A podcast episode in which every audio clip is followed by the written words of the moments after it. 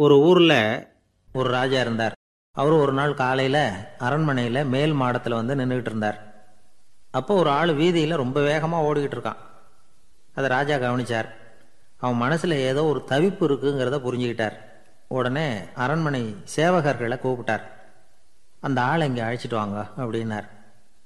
இவங்க ஓடி போய் அந்த ஆளை அழைச்சிட்டு வந்தாங்க. மன்னர் முன்னாடி நிறுத்தினாங்க.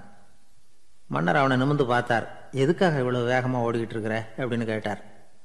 இதுக்கு அவன் சொன்னான் மன்னா நம்ம கோட்டையின் வடக்கு வாசல் இருக்கு இல்லையா? அது ஓரமாக ஒரு பெரிய பாறாங்கல் கிடக்கு. அதுக்கு அடியில் நான் ஒரே ஒரு வெள்ளி நாணயத்தை புதைச்சி வச்சிருக்கேன். அது இப்போ எனக்கு தேவைப்படுது. என்னுடைய மனைவிக்கு ஒரு பரிசு வாங்கி கொடுக்க வேண்டியிருக்கு.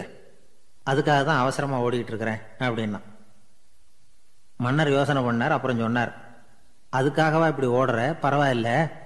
அதை பத்தி கவலைப்படாத. நான் உனக்கு பத்து வெள்ளி காசுகள் தர்றேன். வாங்கிட்டு திரும்பி போ அப்படின்னார். இவன் தலையை சொரிஞ்சான். மன்னா நீங்க கொடுக்கறத ரொம்பவும் மகிழ்ச்சியோட வாங்கிக்கிறேன்.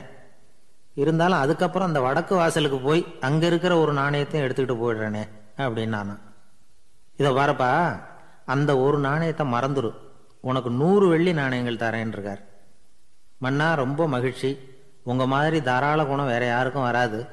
நீங்கள் கொடுக்குற நூறு நாணயங்களையும் வாங்கிக்கிறேன். இருந்தாலும் வடக்கு வாசலுக்கு போய் அதையும் எடுத்துக்கிட்டா நூற்று ஒன்றா ஆயிடுமே அப்படின்னு நானா இதை பாருப்பா அந்த ஒரு நாணயத்தை மறந்துடும் அது எக்கேடாவது கெட்டு போகட்டும்.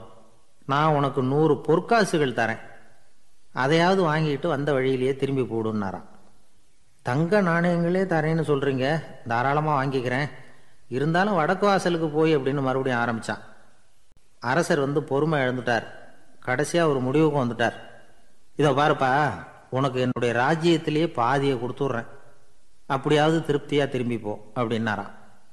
மன்னா உங்களுடைய பெருந்தன்மைக்கு ஈடு இணையே கிடையாது. தேசத்திலேயே பாதி பிரித்து கொடுக்குறேன்னு சொல்கிறீங்க அதனால் உங்ககிட்ட ஒரு சின்ன வேண்டுகோள் அப்படின்னானா சொல்லு சொல்லுன்னாராம் மன்னர் ஆர்வமாக இவன் மெதுவாக ஆரம்பித்தான் அப்படி இந்த ராஜ்யத்தை ரெண்டாக பிரிக்கிறப்போ அந்த வடக்கு வாசல் இருக்கிற பக்கத்தை என்கிட்டயே கொடுத்துருங்கோ அப்படின்னு மன்னர் அசந்து போயிட்டார்.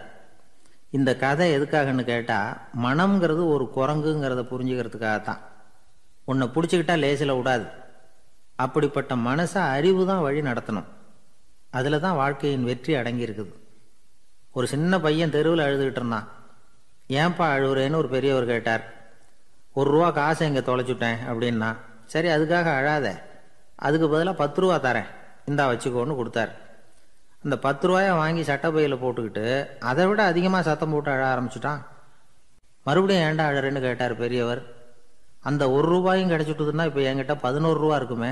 இப்போ பத்து ரூபா தானே இருக்குது அப்படின்னு சொல்லிவிட்டு அழறான்.